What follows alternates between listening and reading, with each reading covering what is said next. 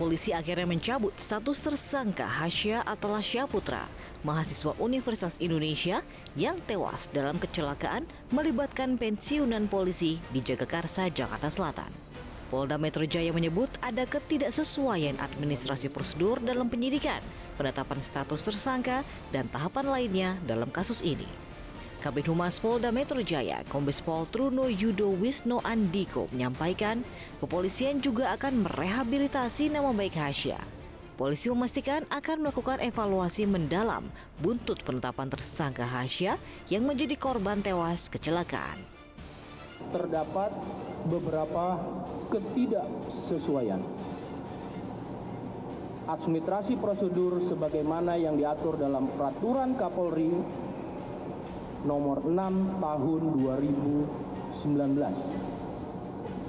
tentang penyidikan tindak pidana terkait proses penetapan status dan tahapan lain terhadap perkara tersebut. Untuk itu, kami Polda Metro Jaya menyampaikan permohonan maaf terhadap beberapa ketidaksesuaian. Pihak keluarga almarhum Hashim merespons positif permintaan maaf dari Polda Metro Jaya. Dengan dicabutnya status tersangka Muhammad Hasya, menurut kami ini adalah titik kulminasi, titik balik dan awal dari semua uh, penegakan hukum tentang kasus-kasus tabrakan maut antara Hasya dan SUV uh, milik terduga pelaku dari sini uh, bisa dimulai kembali apa yang menjadi alur sebenarnya dengan dikawal oleh seluruh rakyat Indonesia. Untuk langkah selanjutnya, kami tetap menyerahkan kepada tim kuasa hukum kami Gita Paulina selaku tim kuasa hukum keluarga Hasya berharap pencabutan status tersangka ini menjadi awal baik bagi upaya pemulihan nama baik Hasya tentunya untuk kami karena uh, status Hasya uh, sudah jelas dicabut itu adalah uh, bagian yang memang kami perjuangkan. Nah terkait prosedur administrasi uh, tindakan korektif it, uh, yang dilakukan secara internal oleh Polda Metro Jaya, menurut kami itu adalah bagian dari uh, realisasi komitmen yang juga uh, uh, kami sambut baik dan uh, bagian juga dari uh, apa bagian perjuangan yang sudah terrealisasi. Sebelumnya, Hasya ditetapkan kepolisian sebagai tersangka dalam kasus kecelakaan yang menewaskan dirinya. Pemirsa Menteri Perdagangan dan Satgas Pangan Baris Krim Polri melakukan sidak ke salah satu gedung di kawasan atau di gudang di kawasan Cilincing, Jakarta Utara. Hasilnya ditemukan ratusan ribu liter minyak goreng subsidi menumpuk di gudang. Dalam sidaknya, Menteri Perdagangan Zulkifli Hasan bersama Satgas Pangan Baris Krim Polri menemukan 555 ribu liter minyak kita kemasan botol yang menumpuk di dalam gudang sejak Desember 2022. Zulkifli mengatakan ratusan ribu liter minyak kita ini tertahan akibat domestic market obligation atau DMO yang tertahan. Untuk itu Mendak meminta minyak subsidi ini segera didistribusikan ke pasar tradisional. Atas temuan tersebut, polisi akan melakukan penyelidikan apakah gudang penyimpanan tersebut diduga melakukan penimbunan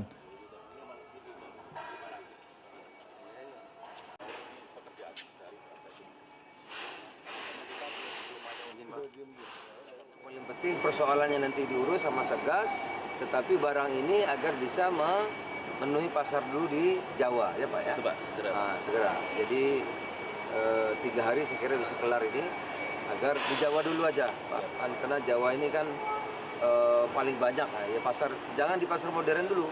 Ini nanti untuk pasar-pasar, pasar-pasar Pak, jangan pasar modern.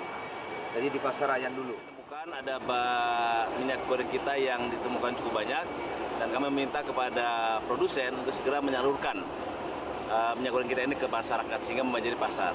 Dan terkait dengan dengan prosesnya kita akan dalami dulu ya dan dalami dulu prosesnya apakah benar terjadi uh, penimbunan atau tidak. Nanti bersama dengan tim dari PKTN dan bersama data dari informasi dari perusahaan akan kita cek kebenarannya karena kita udah audit dulu. Termasuk dengan kita akan mengecek semua distribusi yang ada di daerah.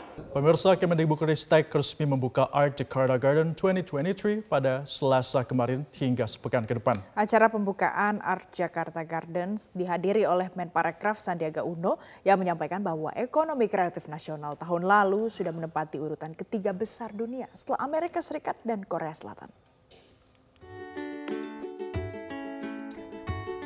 Art Jakarta Garden 2023 resmi dibuka oleh Dirjen Kebudayaan Kemendikbudristek RI Hilmar Farid pada hari Selasa 7 Februari kemarin.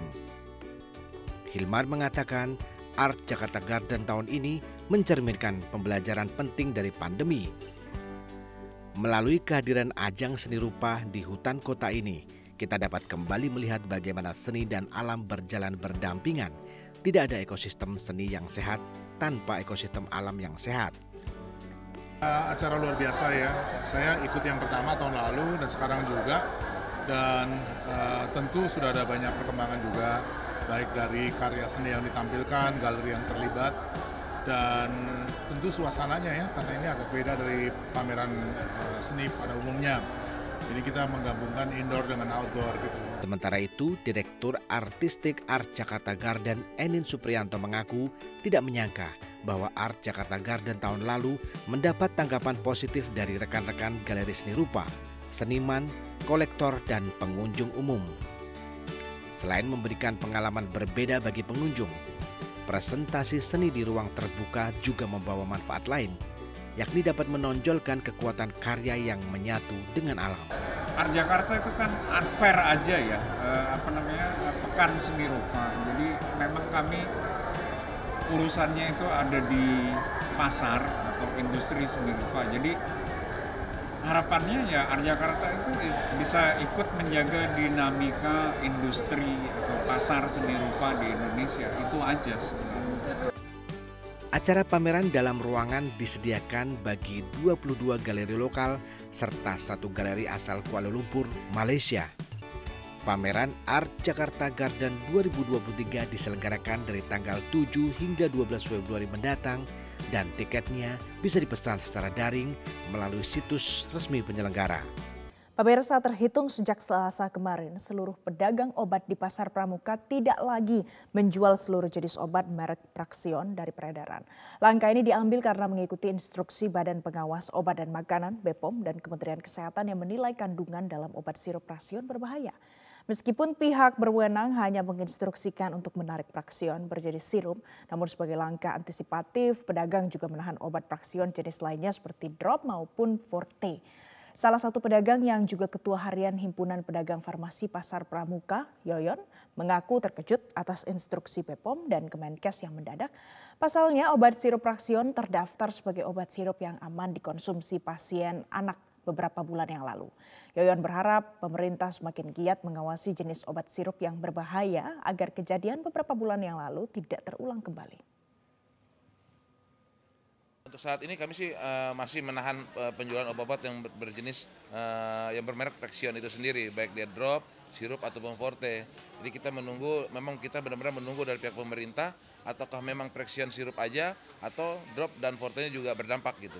Uh, maka itu kita juga menghimbau untuk pemerintah, terutama kinerjanya Badan Pengawas Obat dan Makanan BPOM sendiri, benar-benar mengawasi jenis obat-obatan terutama sirup-sirup ini, karena ini berdampak langsung ke anak-anak generasi muda kita gitu. Jadi kami berharap sekali uh, tidak ada lagi jenis obat-obatan sirup yang apa namanya berdampak seperti kayak sekarang ini. Jadi benar-benarlah uh, kinerja dari Badan POM terutama bagian pengawasan dan uh, obat dan makanan ini gitu. Pemirsa 6 Februari menjadi sejarah kelam dalam perjalanan klub raksasa Inggris Manchester United. Seluruh fans, pemain dan ofisial Manchester Merah pun mengenang 65 tahun tragedi Munchen dalam laga kemenangan 2-1 atas Crystal Palace. Manchester United memperingati tragedi Munich ke-65 saat menjamu Crystal Palace. Dalam laga lanjutan Liga Primer Inggris, pelatih Manchester United Erik Ten Hag meletakkan bunga dalam upacara peringatan tersebut. Para fans dan supporter juga membentangkan spanduk raksasa bertuliskan Will Never Die di Old Trafford. Sebelum bertanding, kedua tim mengheningkan cipta sejenak untuk mengenang tragedi kecelakaan pesawat yang menewaskan delapan pemain Manchester Merah. Ketika itu Manchester United dipastikan lolos ke semifinal Piala Eropa setelah menahan imbang klub Serbia Red Star Belgrade dengan skor 3-3. Dalam perjalanan kembali ke Inggris, pesawat British European Airways transit sejenak di Bandar Udara Munich Rim, Jerman untuk mengisi bahan bakar. Namun terjadi masalah saat pesawat mencoba lepas landas. Dua percobaan terbang dibatalkan, tetapi pada percobaan ketiga pesawat yang berisi 44 penumpang itu jatuh. Ada 21 penumpang yang selamat meskipun mengalami luka parah. Termasuk salah satunya yakni Bobby Carlton dan Matt Busby yang saat itu mengalami cedera parah dan sempat kritis selama beberapa minggu di rumah sakit. Bahkan skuad berjuluk Busby Babs itu berhasil menyembuhkan trauma dan mampu bangkit dari masa-masa kritisnya. Busby Babs kembali ke Old Trafford dan meraih enam trofi bersama skuad pasca tragedi Munich.